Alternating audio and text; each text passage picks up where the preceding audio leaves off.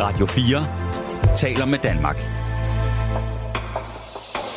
Velkommen til Kranjebrud med Peter Løde. Hvis du skal på festival i år, så er der altså væsentlig forskel på, om du tager til Northside for at høre ham her. Jeg er i Jylland, brænder Cali weed Mine tanker kører om en evergreen Vi timer op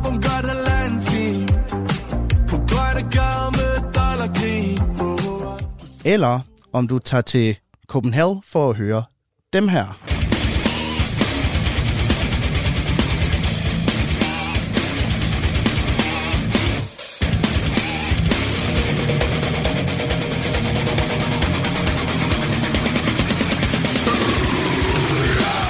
For udover musikken og de kolde fadøl, så handler det her med at tage på festivaler altså også til dels om identitetsdannelse. Det handler ganske enkelt om, hvordan vi gerne vil opfattes.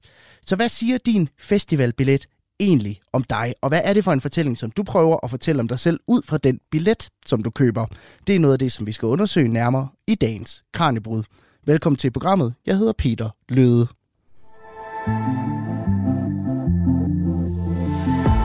Du lytter til Kranjebrud på Radio 4.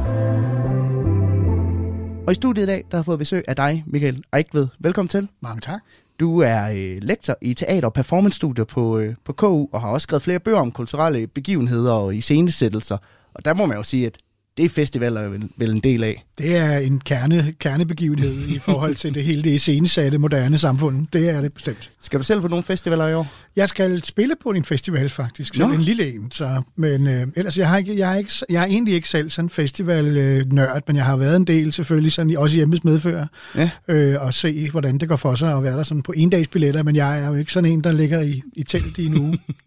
Nej, det er meget sjovt, du nævner det her med, altså, med festivaltyper, fordi det er jo lidt noget af det, vi kommer ind på i, i programmet i dag, det her med, hvad, hvem, altså, hvorfor tager man på festivaler, hvem er typen, ikke?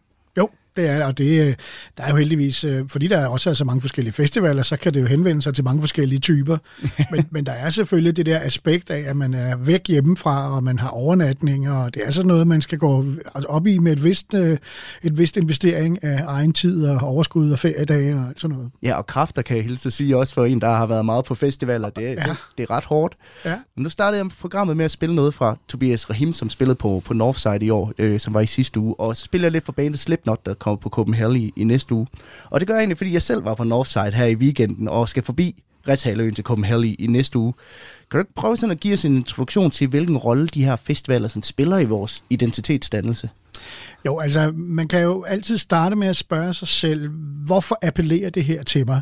Så noget af det, mm, er, som jeg har arbejdet med, det er jo simpelthen også de typer af iscenesatte begivenheder, som festivalen falder ind under. Hvad er det, der er tiltrækningen? Mm. Altså, hvad er attraktionsværdien ved dem? Hvorfor kan de noget? Og den er jo forskellig efter, om det er Northside, eller det er Copenhagen, eller Tønder Festivalen, ved, hvor man til- helt sikkert tror, jeg skal ryge pibe. Eller, men i hvert fald, altså igen, appellerer både til aldersgrupper og til interesser. Så det første er, hvordan man, altså, hvilken tiltrækning er det? Der, der er noget, der tiltrækker sig. Der er noget, man gerne vil være en del af. Så det handler jo i første, helt i første række om et eller andet værdifællesskab, man gerne vil være. Mm. Og der er selvfølgelig så den særlige situation, hvis det er musikfestivaler, at så kigger man jo efter, hvad for nogle bands, der kommer. Og der er der jo, altså de største festivaler, der kan man sige, der kan man være mange forskellige typer til stede på samme festival, fordi det må man sige, det er et ja. bredt musikudbud, ikke? Så der er selvfølgelig ligesom underinddelinger af det her udover, ikke? Altså, men, men i sin store træk, så tror jeg, at man kan være en Roskilde-type, eller man kan være noget andet type heartbeat. Altså man kan, mm. være, man kan have sådan forskellige overordnede interesser. Så det er, hvordan man bliver tiltrukket. Og så er der noget, der handler om, at man faktisk, når man er der, så oplever man noget bestemt. Så man går også efter en særlig slags oplevelser. Øh, på nogle af festivalerne kan man jo bo øh, under bestemte vilkår, ja. så det bliver en særlig oplevelse, at man kan bo rent og pænt, eller man kan bo virkelig trashy, ikke? Og det siger jo også noget om, hvad det er, man opsøger ved, ved sådan en festival, om man tænker, jeg skal have det ligesom jeg var hjemme på selvhuset, eller jeg skal virkelig grise mig til, fordi det har jeg brug for. Mm. Så der er noget, der handler om, hvad for nogle behov øh, man har hver især, som man tænker kan blive opfyldt øh, i forhold til at gå derhen. Og så er der jo selvfølgelig altså det, man oplever i betydningen, at man hører noget bestemt musik, som jo appellerer til noget bestemt i en, og som har ja, et univers, som man gerne vil træde ind i og være en del af. Og der kan man jo sige, at Copenhagen har, det er jo en, det er jo en niche, ikke? Jo, det er selvfølgelig en niche. Det er jo, lige så, det er jo dybest set lige så, hvad skal man sige, ekstremt som øh, dansk top eller, eller øh, Susi og Leo, ikke? Altså det bare på en anden måde. Så, så det er rigtigt, at det er jo en niche, men selv inden for det er der jo kristen mm. hardcore, eller der er satanistisk, altså de kan da samtidig være til stede på samme festival. Ja. Så det er noget lidt mere overordnet igen, der binder folk sammen. Altså det er simpelthen metalmusikken som sådan noget, der, man, hvor man går helt i opløsning, og man går helt ind i det. Det er sådan helt overmenneskeligt. Øh, Så, så der er hele tiden sådan nogle, hvad skal man sige, systemer af værdier og behov og interesser, som styrer overordnet. Og så er det jo alt efter, hvad for en type man er. Så når du spørger til identitetsdannelse, mm. så er det jo, man danner jo på en måde også øh, i identitet ved at spejle sig i noget. Ja. Så, så man finder ud af med tiden måske, at jeg har faktisk allermest mig selv, når jeg kan stå og headbange nede foran Slipknot. Der mm. kan jeg mærke, der er jeg virkelig i kontakt. Det er sådan en, jeg er. Så, så rigtig meget øh, kultur i det hele taget bliver jo brugt på den måde, at det er et refleksivt medie. Man spejler sig i mediet, eller man spejler sig i kulturproduktet, i kunsten, i filmen, i musikken, fordi man derigennem forstår, hvem man er. Jeg forstår, når jeg ser mm. mig igennem den optik, så forstår jeg mig selv. Og så, så man kan sige, altså nu er det ikke, fordi du skal analysere mig på nogen måde, Nej. men, når- men når jeg tager til Northside til Copenhagen, så siger det et eller andet om mig, at det er lige der, jeg vælger at tage hen. Ja, det tror jeg. Altså, nu vil jeg netop ikke øh, sådan, lave sådan en vulgær freudiansk analyse af dig, vel? Men, men ja, det synes jeg. Altså, det siger jo noget om, hvad der tiltrækker dig, hvad det er for nogle behov, du har, øh, som du måske ikke får opfyldt i hverdagen, fordi det er jo noget af det, som vi, som vi måske også kommer til at snakke om her, men at, at en festival er jo lige præcis noget andet end hverdagen, så der er nogle ting, som jeg til daglig ikke så let øh, kan få afløb for, eller få udløsning for, mm. som de her typer festivaler øh, tilbyder. Ikke? Og hvis jeg, altså vil jeg sige, jeg tror virkelig, man får afløb for noget andet på Tønder Festivalen med, med, øh, med violinmusik. Ikke? Mm. Altså, Ja. så, så på den måde, ja, det siger noget om dig, at det er de festivaler, der tiltrækker dig. Så der er lige så mange festivaler næsten, som der er personligheder. altså, det er jo det, der er interessant, at der, at der kommer jo endda flere til i de her år. Ikke? Altså, jeg tror, der er 30 små festivaler mm. i Danmark i det hele, ikke? og så er der nogle meget store. ja. Så ja, det tror jeg, altså det er jo den her mærkelige blanding af noget meget kollektivt og noget meget individuelt, som man skal ramme øh, som kulturudbyder. Og det kan være, at vi lige skal i tale sæt, når vi snakker identitetsdannelse i den her sammenhæng. Altså, hvad er det så præcist, vi snakker om? Jamen, vi taler jo om det, som jeg talte, sagde før, at, mm. at, at identitet, øh, altså der er jo forskellige skoler i forståelsen af, hvad identitet er for noget. Øh, og, og, og det man måske med sådan en nyere psykologi i hvert fald interesserer sig for, det er, at man er måske ikke så meget noget med en eller anden kerne, som sidder derinde og altid er der, men at man i højere grad dannes i sin øh, måde at handle på, altså den måde, man går i, i dialog med verden på. Så selvom man siger, at man er et ærligt menneske, det er min identitet at være ærlig. Hvis man så altid stjæler, så er man på en eller anden måde jo ikke et ærligt menneske, selvom man selv synes det, eller selvom Nej. man opfatter sig sådan. Så på en måde er det, der sker i de her år, det er, at man forstår i højere grad identitet som, hvordan man agerer mellem med hinanden, altså hvordan man interagerer, hvordan man er relationel. Mm. Så identitet er blevet noget mere relativt, end det før var, hvor man mm. havde sådan en eller anden tanke om, at man havde en meget sådan stabil, solid, stor kerne i midten. Hvad er det så i festivaler, der, øh, hvad kan man sige, øh, fordrer den her identitetsdannelse?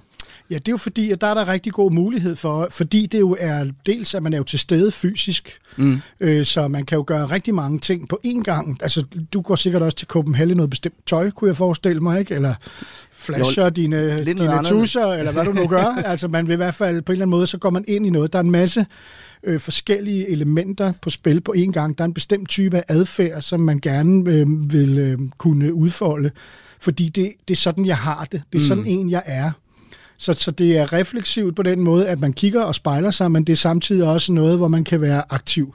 Ja. Altså man kan simpelthen gøre det. Man kan udleve nogle, nogle træk ved sig selv ved at gå på festivalen. Så det handler både om at, at få en oplevelse, men også at lave en form for selviscenesættelse. Ja, at fortælle videre på historien om sig selv i virkeligheden. Ikke? At den iscenesættelse, ja, det er jo også det, der ligger i alle de sociale mediers måde at, altså at fungere på, at jeg kan, jeg kan fortælle historien om mig selv gennem, hvad jeg gør. Mm. Ikke? Så, så jeg skriver ikke, at jeg er en et eller andet, et eller andet. Jeg viser, at jeg står dernede og headbanger.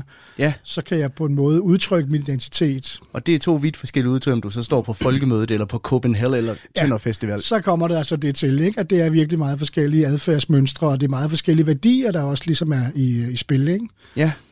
Men altså, mig og mine venner, der er jo ligesom også et, nu starter festivalsæsonen her til, her til sommer, og der er jo meget, at det første halvår, der går man så og lader lidt op, man går og glæder ja. sig. Og det næ- næste halvår, der går man så og snakker om, hvor fedt det var på Ja. festival, ikke? Altså, er der noget rituelt i det også på en eller anden måde? Ja, helt sikkert. Altså, man kan sige, hvis man sådan går til den, på den store klinge, så mm. har, har vi jo tabt mange af de der ting, som før i tiden var det, der styrede vores tilværelse. Altså, at vi fulgte årstidernes forløb, fordi vi var jordbrugere, eller, eller vi havde religiøse øh, sådan, øh, kalender, der ligesom styrede. Nu var det mm. køkkenmisse, nu var det whatever. Alle de der ting faldt jo væk med det moderne samfunds gennembrud. Men det er som om, at vi alligevel har brug for at have sådan nogle systemer, der kan vise os, hvordan, hvor er vi henne i Ja. ja. tiden, hvor er vi henne i året og alt sådan noget. Og der øh, tror jeg, at de her festivaler, de kommer ind og fungerer på samme måde som der, hvor vi inddeler året. Der er et før og efter Roskilde. Mm. Der er et før og et efter Copenhagen i år. Ja. Og der er endda også, hvis man kigger tilbage på livet, så har der været den Roskilde, hvor de der var der at spille, og den Roskilde, hvor de der var der at spille. Ja. Så man lader sådan ligesom, ved, altså ritualer er jo karakteristisk ved at være gentagelser. Så der ligger jo det her med, at det kommer tilbage år efter år, og vi skal ligge det samme sted, vi skal bo i den samme camp, vi skal bo med de samme folk. Mm. Vi skal øh, på en måde have, vi har sådan et andet, vi drikker altid ølbong om torsdagen, eller Mm. whatever. Altså folk laver... Det er jo nærmest øh, forræderi, hvis man ikke kommer det ene år, ikke? Altså, Ja, ja, ja, så er man sådan, øh, sådan en stamme, øh, stammeforræder, der stikker af fra alt det, der virkelig holder verden sammen. Men de her iscenesættelser og kulturelle begivenheder og festivaler, altså hvorfor har vi overhovedet brug for dem? Altså, øh, altså det korte svar er, at det har vi, fordi vi øh, har brug for, at have, der er forskel. Altså, at der er noget, der er øh, dagligdag, hverdag, og noget, der er højtider. Fordi øh, vi kan egentlig bedst forstå verden, når vi forstår den i forskelle. Altså, vi kan egentlig kun forstå dag, fordi der er nat. Sådan er menneskets øh, hvad skal man sige, måde at tænke på indrettet. Vi forstår tingene mm. i forskelle. Så vi har også brug for, at, øh, at vores verden består af både noget, der er hverdag, hvor der er rutine, og så noget, der ligesom skiller det fra hinanden, hvor der er noget, der er noget særligt. Så der er et, et altså i festival konceptet, der er der simpelthen en institutionalisering af at skabe en højtid, som har en anden forståelsesramme end det, der bare er dagligdagen. Så det er simpelthen et brud med civilisationsregler. Ja, det kunne man sagtens faktisk sådan sige. Det synes jeg, når man ser billeder fra mange af festivalerne, så er det helt tydeligt, at det er også det, der er på spil. Altså nøgenløb og mudder mm. og smat og alt sådan noget, hvor man går tilbage på en eller anden måde lidt til nogle andre samværsformer, ikke? som faktisk er...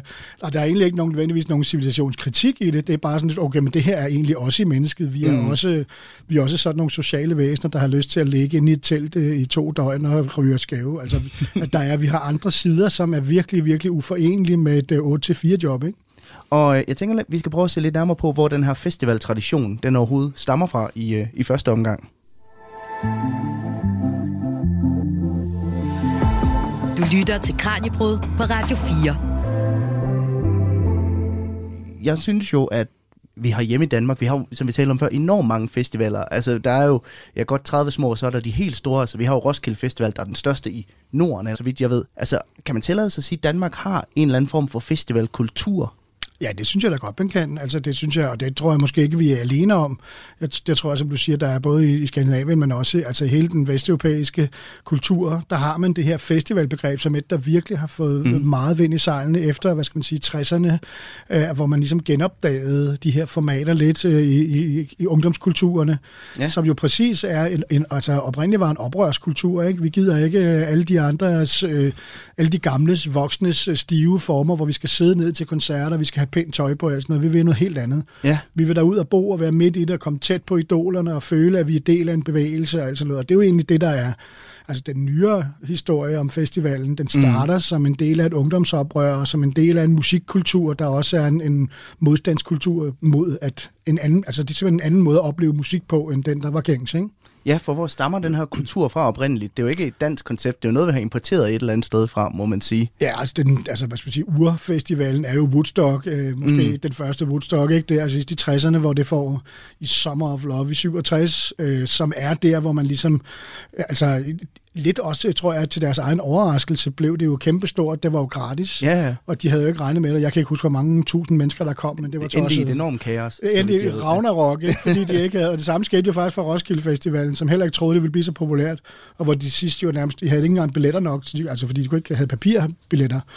Så, så det er noget, der starter der med de der nye be- massebevægelser, som også knytter sig til både ungdomskultur og især musikkulturen, mm. som jo også ændrer karakter fra altså sidst i 50'erne og frem efter. hvor popmusik indtil da jo i virkeligheden havde meget været noget sådan kommercielt og lidt bekræftende, øh, sådan et eller andet, der sådan øh, handlede om at holde folk lidt på, på jorden, og nu får de noget sukkermad, ikke? Så kan man sige, så fik øh, musikken fra rock and roll slå igennem der i midten af 50'erne, så bliver det simpelthen også, at popmusikken bliver en modstandskultur til en del, ikke? og især med rockmusikken. Ja. Så, den, så den kommer, der kommer sådan en, en øh, altså et, det bliver jo alternativ til noget andet. Mm. Så det, der ligesom er det første, hvad skal man sige, um, drive i det, det er at lave et alternativ til den almindelige verden. Ja. Og hvis man lige skulle tage det i den historiske kontekst, så ville en, en, et sted at lede efter, det ville være karnevalet. Ja. Som er, som er sådan en, uh, igen, en tradition, som ligger altså helt tilbage fra før middelalderlig tid. Mm hvor man øh, altså på mange måder havde brug for, fordi man havde ret stramme og rigide systemer, der holdt folk på plads, øh, faste hierarkier. Man kunne ikke, hvis man var født skummer, så var man skummer resten af livet, og ens børn blev skummer. Altså hele den der, som var vældig regulerende mm. i de feudale samfund, men som man også øh, senere hen op i, i nyere øh, tid. Og der havde man simpelthen brug for at give folk øh, en ventil. Et frirum. Et frirum, hvor de kunne få, på en eller anden måde få luft for de frustrationer, som det system jo er meget naturligt gav. Hvad, hvad er det så, at festivaler og karnevaler, de, de deler af elementer, hvis de, man kan sige de det? De deler i virkeligheden først og fremmest det, at de sætter verden på den anden ende. Altså karnevalet, der var sådan nogle, hvor man for eksempel som en del af karnevalet, og før i mm. tiden var der mange karnevaler, altså mange gange om året i nogle lande, især i Tyskland har det været kæmpestort. Og der havde man så for eksempel sådan en omvendt dag, hvor, hvor, hvor hvad skal man sige, tiggerne blev konger, og, og borgmesteren måtte, måtte fejre gader og sådan noget. Altså man lavede sådan nogle, hvor man simpelthen helt konkret byttede roller. Så, så man fik simpelthen mulighed for at, at lave, hvad skal man sige, en ny verdensorden for en periode, mm. så man ligesom kunne smage, kan man sige, altså det vil være en af argumenterne for karnevalet, at så kunne man smage den der frihed, men så kunne man også bedre udholde alle de der ting, der snærede til daglig. Ja. Og det er jo sådan set det samme, festivalen gør. Altså, der kommer sådan en, en særlig tid, hvor man ligesom suspenderer alle de almindelige krav og regler, og det på en eller anden måde er helt i orden at drikke lunkne dåsebajer i teltet klokken 9 om formiddagen, ikke? Altså, der er, ikke, der er ikke nogen, der oplever, altså, jeg tror ikke engang, der er nogen, der tænker, ej, det er jo sørme også noget mærkeligt noget. Altså, det er ligesom, det, det, det, det er bare det, der er vilkåret. Det er en parallelt samfund i ja, en eller anden forstand. det kunne man sige, ja. Men optræd, altså, der optræder simpelthen en, en ny verdensorden i en periode, mm. hvor, hvor, øh, hvor det er lyst, altså lystprincippet, der styrer i modsætning til pligt. Ikke? Altså det er, det er Eros. i stedet for, så kan der være noget Thanatos i det. Hvis man drikker syv dage i træk, så begynder der også at være noget dødsdruk i det. Så kan det godt være, at nogle af de andre drifter kommer i spil også.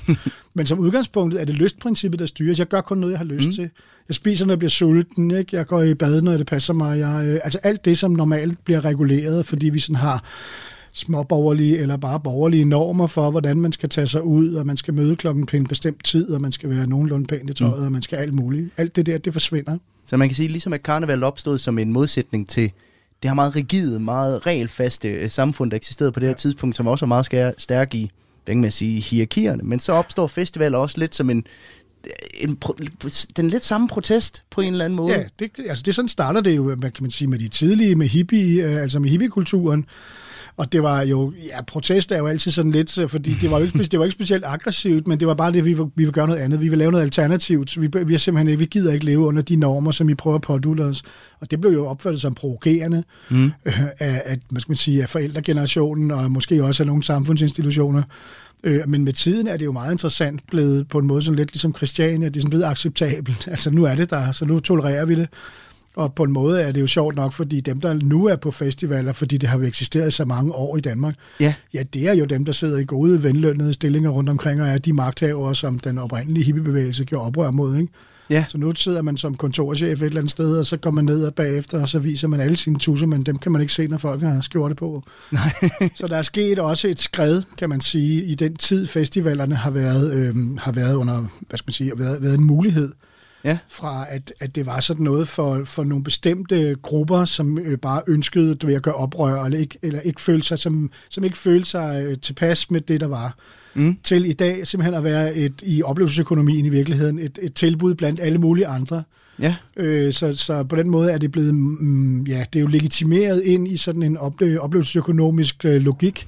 Så øh, du kan vælge, skal du i LaLandia, eller skal du på Roskilde Festival, og der er egentlig ikke, altså, det, det er et reelt valg for nogen, ikke? Ja. Og, så der er der ikke længere, så på den måde er det selvom det handler om identitet, så er det også på en eller anden måde et fritvalgsmarked, der er nu. Som, så der er altid en festival til din identitet, ikke? Så det er bare... Ja, fordi man, man kan også sige, det er jo ikke alle festivaler, der handler om at drikke sig i hegnet hver dag. Eller det er endda Nej. ikke engang alle festivaler, der har det her med musik som Nej. det bindende element, kan Nej. man sige.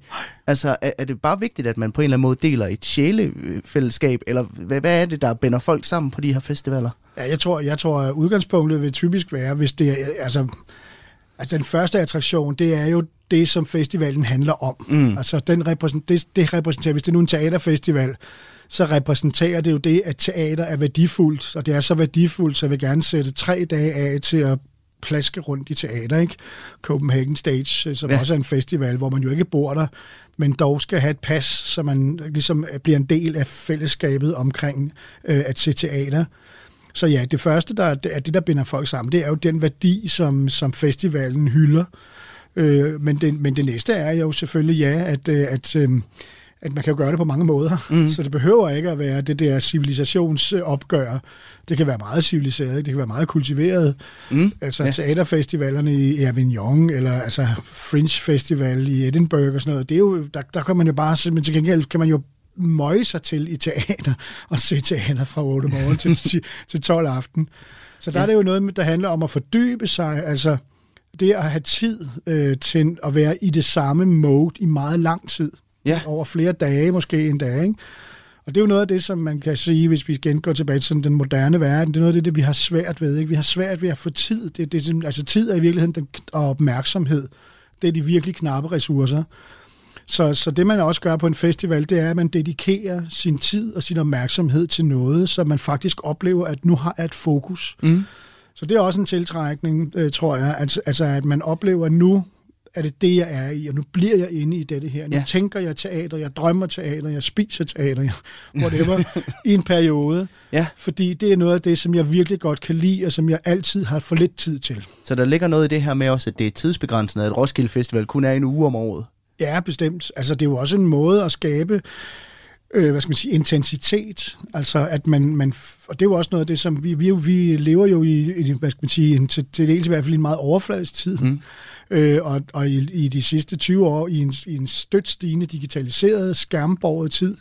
Så det der med at være øh, fordybet, optaget og til stede, også i noget, der er live, altså der, hvor vi faktisk er der med hinanden, og hvor Mm. vi ikke bare sidder på hver sin skærm. Det er jo ikke helt det samme at være med i et Facebook-fællesskab, Nej. som at stå for en orange scene, vel? Så der er også den her helt konkrete fysiske altså dimension, som handler om, at jeg opsøger noget, hvor jeg med hele min krop og hele mit væsen er til stede i noget, fordi at så meget andet, vi gør, det er hurtigt og overfladisk, og det er digitalt, eller i hvert fald med en eller anden øh, distance. Og øh, jeg tænker, vi skal prøve at forstå det her mikrosamfund, som øh, festivalen udgør en, øh, en lille smule bedre. Radio 4 taler med Danmark. I dagens Kranjebrud, der har vi taget et smut på festival. Fordi festivalsæsonen er så småt ved at blive skudt i gang for i år, og derfor så tager vi i dag kig på, hvordan vores identitet hænger sammen med den festival, som vi vælger at besøge. For uanset om du skal til børneteaterfestival eller give den gas for en orange scene, så siger de oplevelser, du vælger, altså noget om dig. Fordi man kan sige, at festivalerne er en form for mikrokosmos. Ja, faktisk så er det måske endda en form for stammesamfund, som vi talte om øh, før. Det er i hvert fald sådan, du beskrev det, Michael Eik, ved. Du er lektor i teater- og performance-studier ved Københavns Universitet. Det kan være, at vi skal prøve sådan at se på, hvad er det for et parallelsamfund, som festivalerne de udgør? Ja, altså, øh, man kan jo øh, først og fremmest sige, at det, der er bærende for en, en festival, det er jo, at den har et koncept. Mm. Det er et godt moderne ord, koncept, som jo egentlig bare betyder, er ikke betyder et begreb, men det er samlet af en eller anden overordnet paraply. Ja.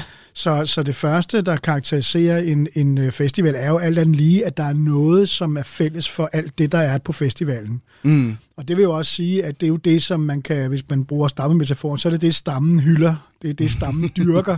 Det Det er som- totempælen. Ja, det er soltempælen, man danser om. Ikke? Det, er jo, det er jo den, som man skal sige, kernen i hvad Mm. festivalen. Og det kan man faktisk tit på mange af festivalerne, så har de sådan nogle øh, mission- og visionsstatements, hvor man godt kan se, når man, vi vil være det sted, hvor man kan opleve det der og det der på denne her bestemte måde. Og vi er der, hvor man er kærlig, omsorgsfuld og whatever. Altså, der er sådan virkelig, og det er jo meget typisk en værdiladet og værdibaseret udsagn. Mm. Så det er jo dem, man i første omgang køber ind på, kan man sige, som, som hvis, hvilken stamme skal jeg så melde mig ind i. øh, så, så der kommer sådan et helt grundlæggende spørgsmål, man må stille sig. Jamen, er jeg, så er jeg sådan en? Ja. eller, vil jeg gerne være det? Det kan jo også være. Altså, man kan jo også øh, sådan set sige, at det er jo fordi, jeg tænker, det er noget, jeg ikke har i mit liv, så det vil gerne være. Jeg vil gerne være i sådan en stamme nu. Ja. Så nu opsøger jeg et sted, hvor det er det, de dyrker. Jeg vil gerne være ham, der er samfundskulturel på, øh, på folkemødet, eller ham, der Ja. headbanger på Copenhagen, eller hvad det nu måtte være. Ja, ja, altså simpelthen det, er, at, altså både det, man synes, man gerne, altså det, man faktisk er, de værdier, man i forvejen dyrker i sit hverdag, ikke? Altså, men også, øh, at det er der, hvor jeg kan komme til at udleve noget, som jeg ellers ikke har så meget mulighed for, fordi jeg kunne godt tænke mig at være en del af den stamme øh, af alle de her sortklædte arkitekter, der står og ved alt. Så det, vil jeg, det vil jeg gerne prøve at være. Men man kan også sige, mange steder man, på festivaler lever man jo også i de her lejre eller camps eller sådan noget. Altså, bidrager det også til den her følelse af fællesskab og det her samme... Altså, det bliver jo nærmest stammeagtigt at bo i, Ja. i et telt, ikke? Jo, men altså helt sikkert, at der er sådan nogle mønstre, man kan se, ikke? Altså som jeg tror, altså antropologer, der har lavet mange antropologiske studier og etnografiske studier af festivaler, netop fordi, at det er jo sådan, at på en måde er det jo, der er jo fri, fri leg, Mm. Så, så man kan jo også sige, hvad sker der, når man slipper folk fri i sådan et univers? Ja, så går der ikke ret lang tid, så grupperer de sig alligevel. Enten fordi de kender hinanden i forvejen, og så siger de, om vi er jo så nogen, der har det her monsteranlæg i vores campområde. Det er også det, det, man kan kende os på, ikke? Eller vi har dem, der har det store flag, eller vi har et eller andet. Så man starter i virkeligheden med at samle sig i mindre skal man sige, klaner inden mm. for stammen. og, så, og så vælger man jo selvfølgelig øh, til en vis grad, fordi man altså, der er jo altså trods alt en kommercialisering i det, så man kan købe billet til et bestemt sted. Og der tror jeg, da, at folk de siger, at det er fordi, jeg godt kunne tænke mig at være en del af den stamme, der, der bor rent og stilfærdigt om natten. Ikke? Ja, Jamen, der, Så- så, så der er jo væsentlig forskel på, om du bor i, hvad kan man sige, i Vestlejren i, i Roskilde, hvor at der er kørt dak dak musik i 24 timer, og så du bor i det, der hedder Clean Out Loud, der, Ja. ja. hvor der er rent og, Ja. ja. og stille. Og det er jo fordi, vi altså andet lige også lever i en tid, hvor, hvor individualiseringen er høj. Altså vi, mm. har, vi har meget brug for, for et, en mulighed for at få tilfredsstillet individuelle behov og interesser. Så der er ligesom en, et paradoks måske, at festivalen er jo egentlig, nu skal vi ud og gøre noget helt andet, end vi plejer, men så er der grader af, hvor meget anderledes det må være, end hvad vi plejer. Så for dem, der dybest set har det, i virkeligheden har det bedst hjemme i den stille øh, villa i forstaden, de kan så, de kan så øh, søge ind til, til ren, og, ren og stille, ikke? Ja, øh, og, og bevare noget af det, som de egentlig øh, på en måde forlader, og samtidig så kan de øh, altså være en del af det her fællesskab. Ikke? Så kan de gå ind på festivalpladsen og te sig, og så kan de simpelthen trække sig ud af den igen, uden at trække sig helt ud. Men tror du, det betyder noget for den her fællesskabsfølelse, at man kamperer der? Det er, jo, det er jo ikke alle festivaler, hvor man kamperer, men betyder det noget, man overnatter der, tror Ja, du? det er jeg helt sikker på. Jeg er sikker på, at den, altså det, det er jo også det, der gør, at der er jo folk, der har været med fra den første Roskilde Festival, som er der stadigvæk. Altså jeg tror, at det, at man kommer til at bo og leve så tæt på hinanden i, i mange døgn, det har helt sikkert en, en betydning mm. for, øh, altså, altså får man jo sådan en landsbyfornemmelse, ikke? og man siger, nu kender vi alle sammen hinanden, og jeg ved, hvem der ligger i de her telte lige ved siden af, og sådan noget, så man kommer jo til at få et tilhørsforhold, hvad der jo er en, en væsentlig dimension i det her med det stammemæssige, det er, hvor, hvor, er man, hvor føler man sig hjemme? Altså, mm. hvad er mit tilhørsforhold? til- Er det til et sted? Altså, det er jo også derfor, man nogle gange giver øh, de her øh, lejre, de får navne, for så kan man sige, at man er en af dem fra, hvad det nu end hedder. Mm. Og der er jo Roskilde lejre, der øh, nærmest den notoriske, vi har været der i 40 år, ikke? Jo, jo, og de har jo, altså, der tror jeg, der er folk, der virkelig ville synes, at deres liv var meget tomt og, og, og indholdssvagt, hvis ikke de vidste, at de havde fået billet til næste år, og de skulle ned og ligge i den lejr med de der folk, de nu har gjort i så mange år. Men nu, nu har vi talt meget om det her med, at det er et frirum, men hvad er det, det, altså, hvad er det, det udgør et frirum fra? Hvad er det, vi bryder med, når vi tager derud, tror du? Ja, det tror jeg måske også igen knytter sig til, hvad man, hvad man, dels hvad man gør, mm. altså hvorfor man gør det, og dels øh, hvordan, hvordan man lever til daglig. Ikke? Men som udgangspunkt, så er det jo et frirum fra, fra klokkestrengen og fra, hvad skal man sige, den regulerede verden. Det er jo sådan et, et, et langt hen ad vejen et ureguleret fællesskab, for, for mm. så vidt som, at hvis vi kunne tænke os at bygge en anden lejr næste år, så bare gør det. Ja. Så bare beslutte os for det, ikke? Så på den måde er der en, en, øh, en frihed i det. Altså, så, så, så der er en frihed, og der er en, en lavere kontrolgrad. Ja. Og frem for alt også en intern lavere regulering. Altså, hvis man så en af sine kolleger tage en dåsebajer ved nitiden, ikke, så ville man jo med det samme gribe ind og tænke, nu skal vi have lavet en aftale med et eller andet behandlingssted, og nu skal du se her, vi har her personalhåndbogen. Og, ja. Altså, der vil, være, der vil være alle mulige regulerende og systematiserede tænkninger, der går i gang, og nu tænker man bare, okay, han er, han er godt nok tidligt i gang. Ikke? Altså, det, er bare, det er bare det. Ja. Så der bliver jo en frihed til også at være, altså følge sine, hvad skal man sige, sine impulser, Ja. som jo er, ikke har særlig gode vilkår i den civiliserede og moderne øh, arbejdsbetingede verden. Du, der er jo ikke, altså, det er jo derfor, at nogle af de kreative jobs måske er så populære og eftertragtede, og derfor folk gerne vil læse på alle mulige fancy uddannelser, fordi man har en fornemmelse af, at i de jobs, der kan man faktisk følge en impuls, når man får lyst mm. til det, mens der er rigtig mange jobs, hvor der ikke er ret meget overladt til, til det private, hvad skal man sige, improvisationstalent, ikke? Ja, for, for der, der er jo lidt en... Nu har jeg været på en del festivaler igennem, øh, igennem min tid. Altså, der, det virker til, at der er sådan lidt en holdning om, at alt er tilladt på en festival. Ikke? Altså, Ja. hvis man har været på Roskilde Festival, så har man nok hørt undskyldning, jamen det er Roskilde Ja. mere end en gang. Ikke? Er det Ja. det, det, som det knytter sig til, tror du? Altså, det synes jeg jo grundlæggende personligt er en undskyldning for at, øh, at, at mangle, hvad skal man sige, ordentlighed. Men, men, øh, men, det, men når det er sagt, så er det ja, det er det jo. Altså, det er jo en, altså, det er, jo- men den er, i slægt, den er lidt i slægt med, jamen, jeg vidste ikke, jeg var fuld. Ja. Altså, så, Ja, så det er sådan et eller andet. Altså, på en måde er det en måde at konstruere et miljø, hvor ansvarsfrihed er mere i orden end ellers. Mm. Ikke? Men, men altså, der er jo også en grund til, at Roskilde har været nødt til at sætte så hårdt ind i forhold til forskellige typer af over, overgreb og krænkelser og sådan noget. Ikke? Fordi det er jo en hård, fin balance mm. imellem den fuldstændige egoisme. altså, bare ligesom, nå, men, ja. Ja. der går en, jeg kan lide, jeg tager fat i ham eller hende, øh, øh, uden at have på en måde overvejet, mm. om den pågældende skulle være interesseret i det. Og så den anden, er, som jo er, at vi lever, at, at man kommer ind i et kollektiv, hvor vi er enige om, at nu er der rigtig mange mere øh, frie rammer. Ja. Så det er en, Så- det er en balancegang mellem ja. det her med at finde ud af, at Ja, jamen, det er jo- samfundsregler gælder stadigvæk. Ja, altså nogle af dem er måske reglerne for menneskelig ordentlighed, ikke? Mm. Mm. Altså øh, gælder stadigvæk, og det er det, der tror jeg måske er det interessante, fordi det man så kan forsøge sig med på en festival, det er at sige, jamen, hvor går grænsen? Altså hvor meget frihed kan man så egentlig have? Fordi vi har brug for mere frihed, i hvor, end vi har i vores hverdag. Ja. Men, men på en måde er det jo også en laboratorium, øh, sådan en festival, for hvor går grænserne så henne? Altså hvad, hvad må man have lov til, og hvor skal vi alligevel følge sådan almindelig øh, er moral og, og etik? Men nu snakker vi også om før, at festivalpublikummet i en eller anden grad bliver mere og mere broget. Altså, Mm. øh, hvis man tager på Roskilde, så bliver, bliver der, hvad man sige, spændet bliver bliver større og større. Ja. Kan det bygge bro også på tværs af forskellige dele af samfundet at være på festival, tror Ja, det, det synes jeg næsten allerede, du har svaret på. Bare det, at der til en koncert kan være publikum, der virkelig er langt i alder, fordi typisk er meget populærmusik, og. Mm. er jo meget knyttet til, at de er generationsbestemte, ikke? Altså, og typisk følges publikum med alderen på artisterne, sådan at, øh, at øh, de yngste kunstnere, de har også det yngste publikum og så videre, ikke? Men, men lige præcis der kan det godt være, at der pludselig står nogen, som siger, ja, hov, nu hører jeg det her for første gang live, det er faktisk meget godt. Mm. Og jeg er jo ellers normalt ikke en Taylor Swift-type, fordi jeg er 30 år for gammel til det. Men hun, det er sgu da ret fedt, det der. Altså, Ja, ja. Så der kan, på den måde kan der være nogen, der bygger bro, i hvert fald i musiksmag.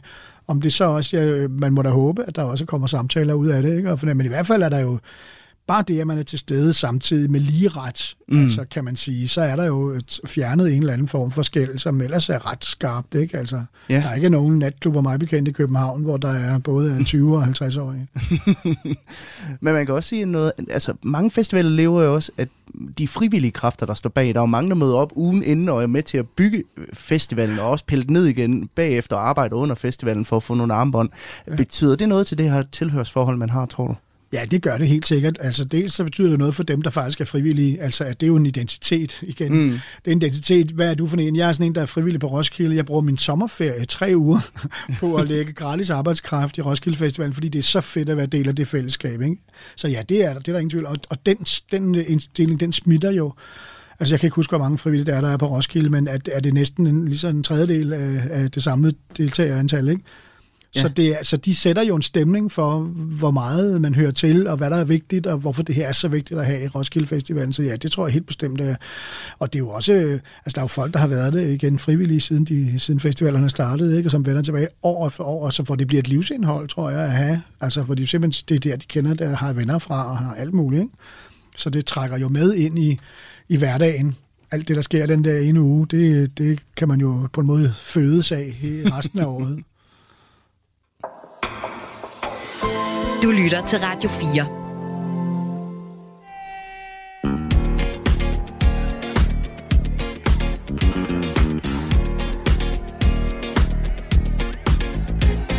Is that bitch o'clock, yeah,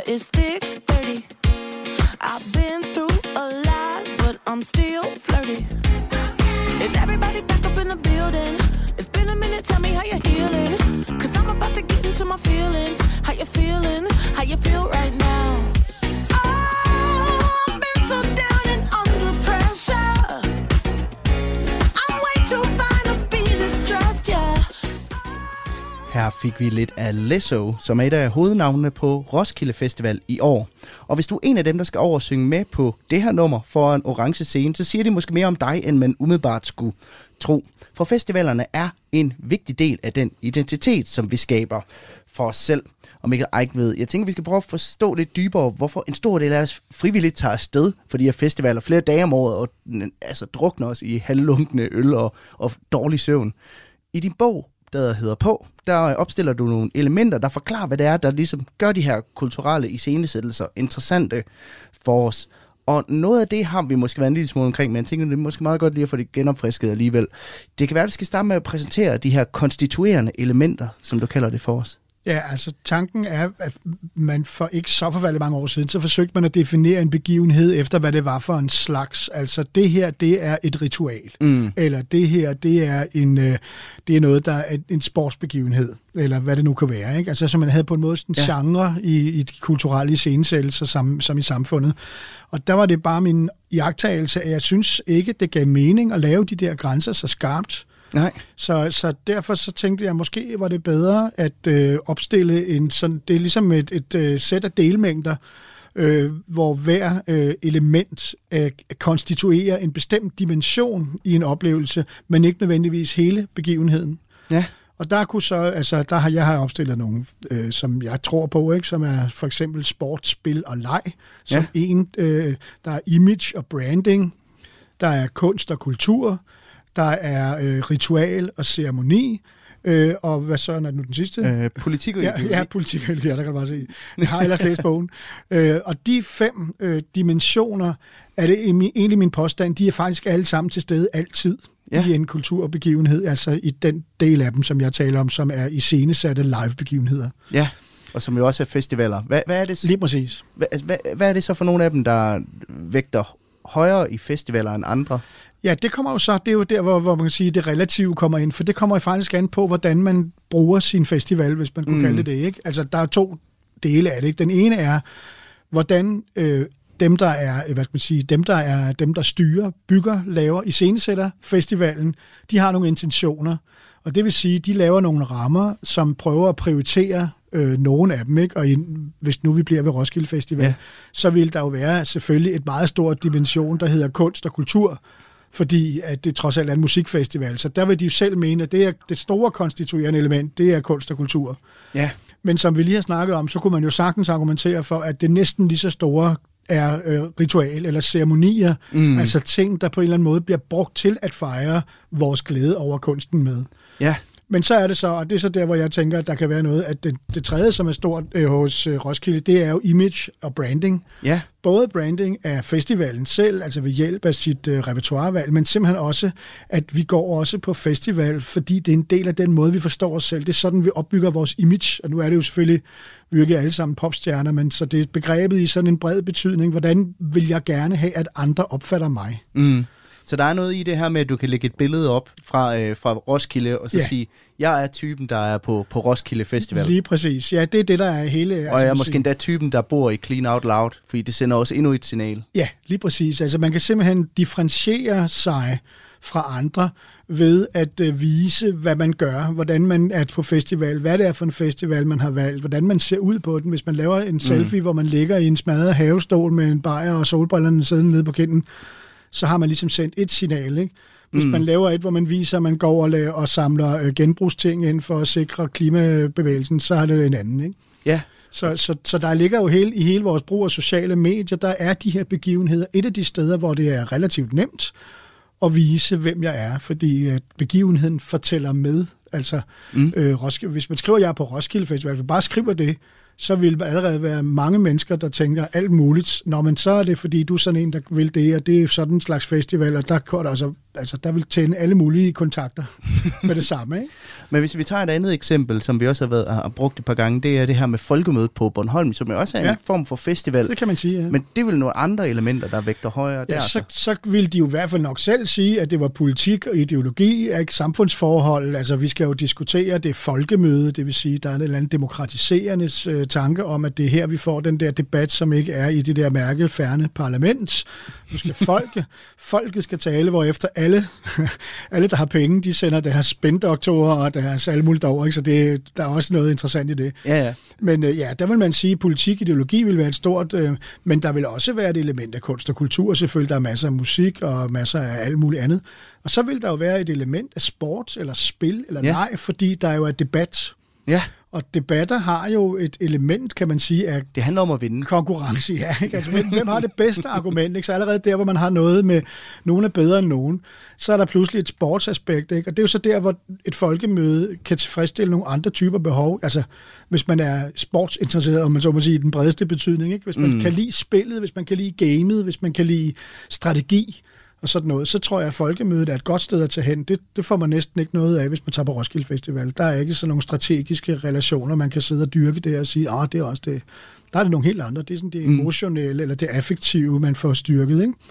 Men alle, så alle de her elementer, elementer er en måde at prøve også at sige, altså, hvad det er, vi bruger til at danne vores identitet, eller den identitet, vi i hvert fald gerne vil udsende. Ja, altså, øh, det er jo to elementer, fordi det ene er selvfølgelig, hvordan skal vi forstå de begivenheder, vi deltager mm. i, så, så det er jo noget, vi gerne, vi vil jo gerne have en eller anden øh, mening med tingene.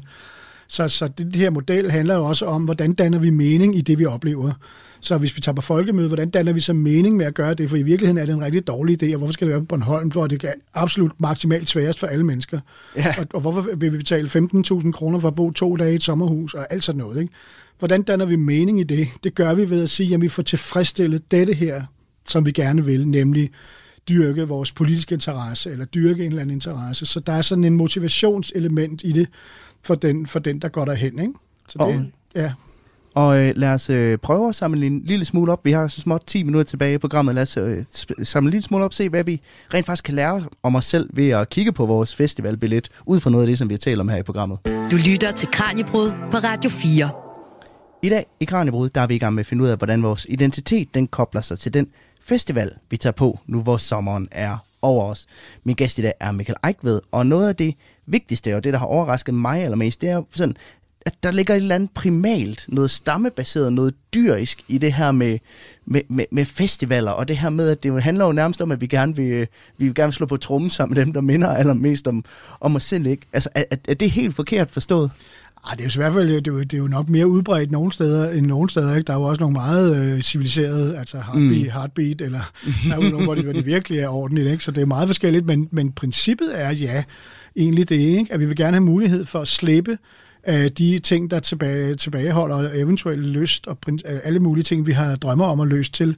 Ja. Ja. Det, det kan få plads i en øh, periode, hvor det også er afgrænset. Vi kan også styre det. Det er jo så lidt det, der ligger i det.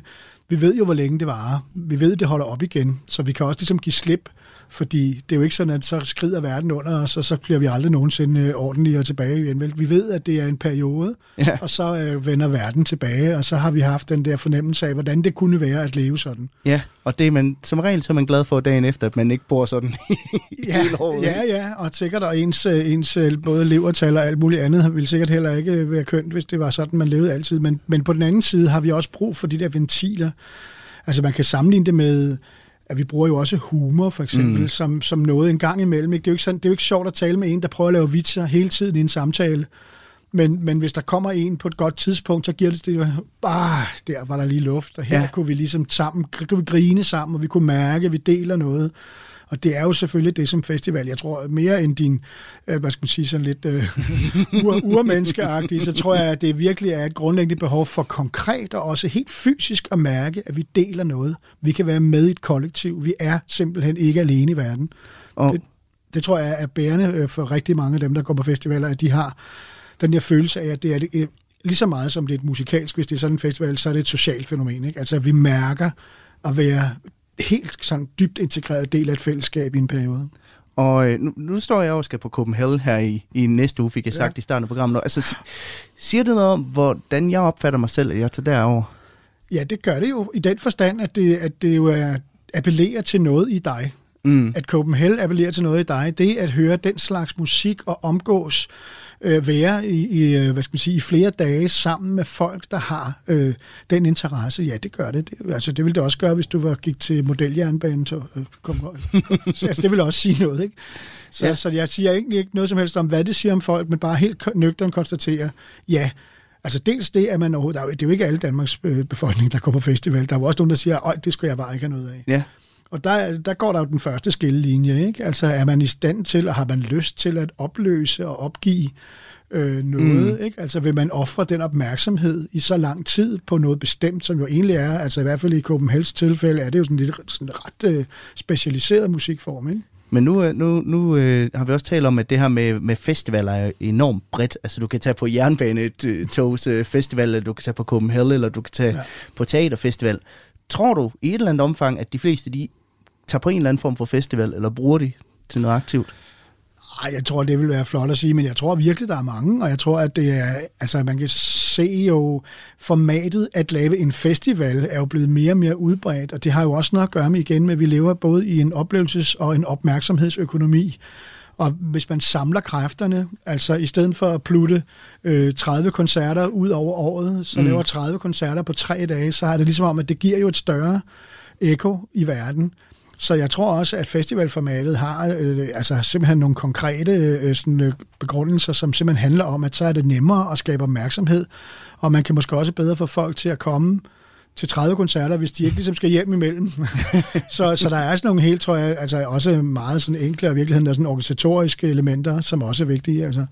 Ja, hvis lytterne skal på festival i år, nu begynder vi at øh, gå ind i de sidste tre minutter, vi har. Hvis, vi, hvis der er nogen af lytterne, der, der hører det her, måske skal på Copenhagen, øh, ligesom mig, til i, i næste uge, eller skal på Roskilde, eller Smukfest, eller hvad der nu kommer, skal vi, hvad skal vi give dem med at reflektere over fra dagens program, synes du?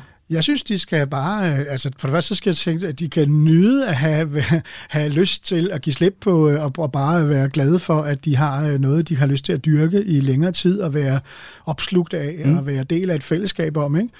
Øh, og så kan de da bruge det til at overveje, hvor, hvorfor er det mon egentlig det, der tiltrækker mig? Hvad er det egentlig, hvad er det egentlig der, der ved det? Hvad er det for nogle værdier, jeg ligesom får, får fat i ved mig selv? Så, så ligesom hvis man læser en god bog, en god roman, og spørger sig selv, hvordan vil jeg have det, hvis jeg oplevede det, som hovedpersonen her oplever, så kan man jo gå ud og spørge sig selv. Hvad, må egentlig, hvad er det egentlig, hvordan er det egentlig, jeg har det, når jeg går ud her og er hovedperson på festivalen? Ja.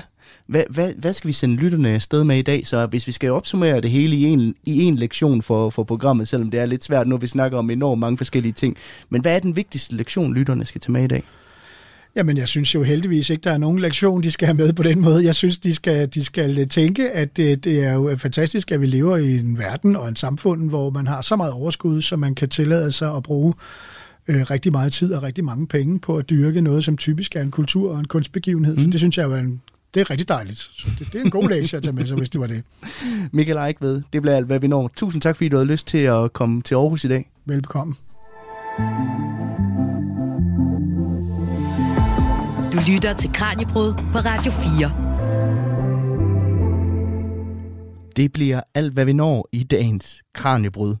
I morgen og fredag, der kan du faktisk tage med Kranjebrud på en form for festival. Vi sender nemlig live fra Folkemødet på Bornholm begge dage. Og der kan du se frem til en rejse under havets overflade i selskab med en undervandsrobot. Og så kan du også se frem til en udsendelse om fremtidens fødevarer. Så hvis du selv er typen, der tager til folkemødet på Bornholm, så foregår det på Radio 4 stand, som ligger lige over for Folkemødehuset. Det er kl. 12.10. Du kan selvfølgelig også altid tune ind her på Radio 4 på din radio, som vanligt. Ellers så husk, at alle de tidligere udsendelser, de kan findes som podcast i Radio 4's app, der kan hentes på App Store og på Google Play. Mit navn, det er Peter Løde. Det var alt fra denne omgang af Kranjebryd. Programmet er produceret af Videnslyd til Radio 4. Tusind tak, fordi du lyttede med. Og jeg tænker, at vi godt lige her til sidst kan nå en lille smule mere af Roskilde hovednavnet Lizzo som en form for opvarmning til årets festivaler. In a minute, I'ma need a sentimental man or woman to pump me up. Feeling fussy, walking in my Balenciennes, trying to bring out the fabulous. Cause I give a fuck way too much. I'ma need like two shots in my cup. Wanna get up, wanna get down. Mm, that's how I feel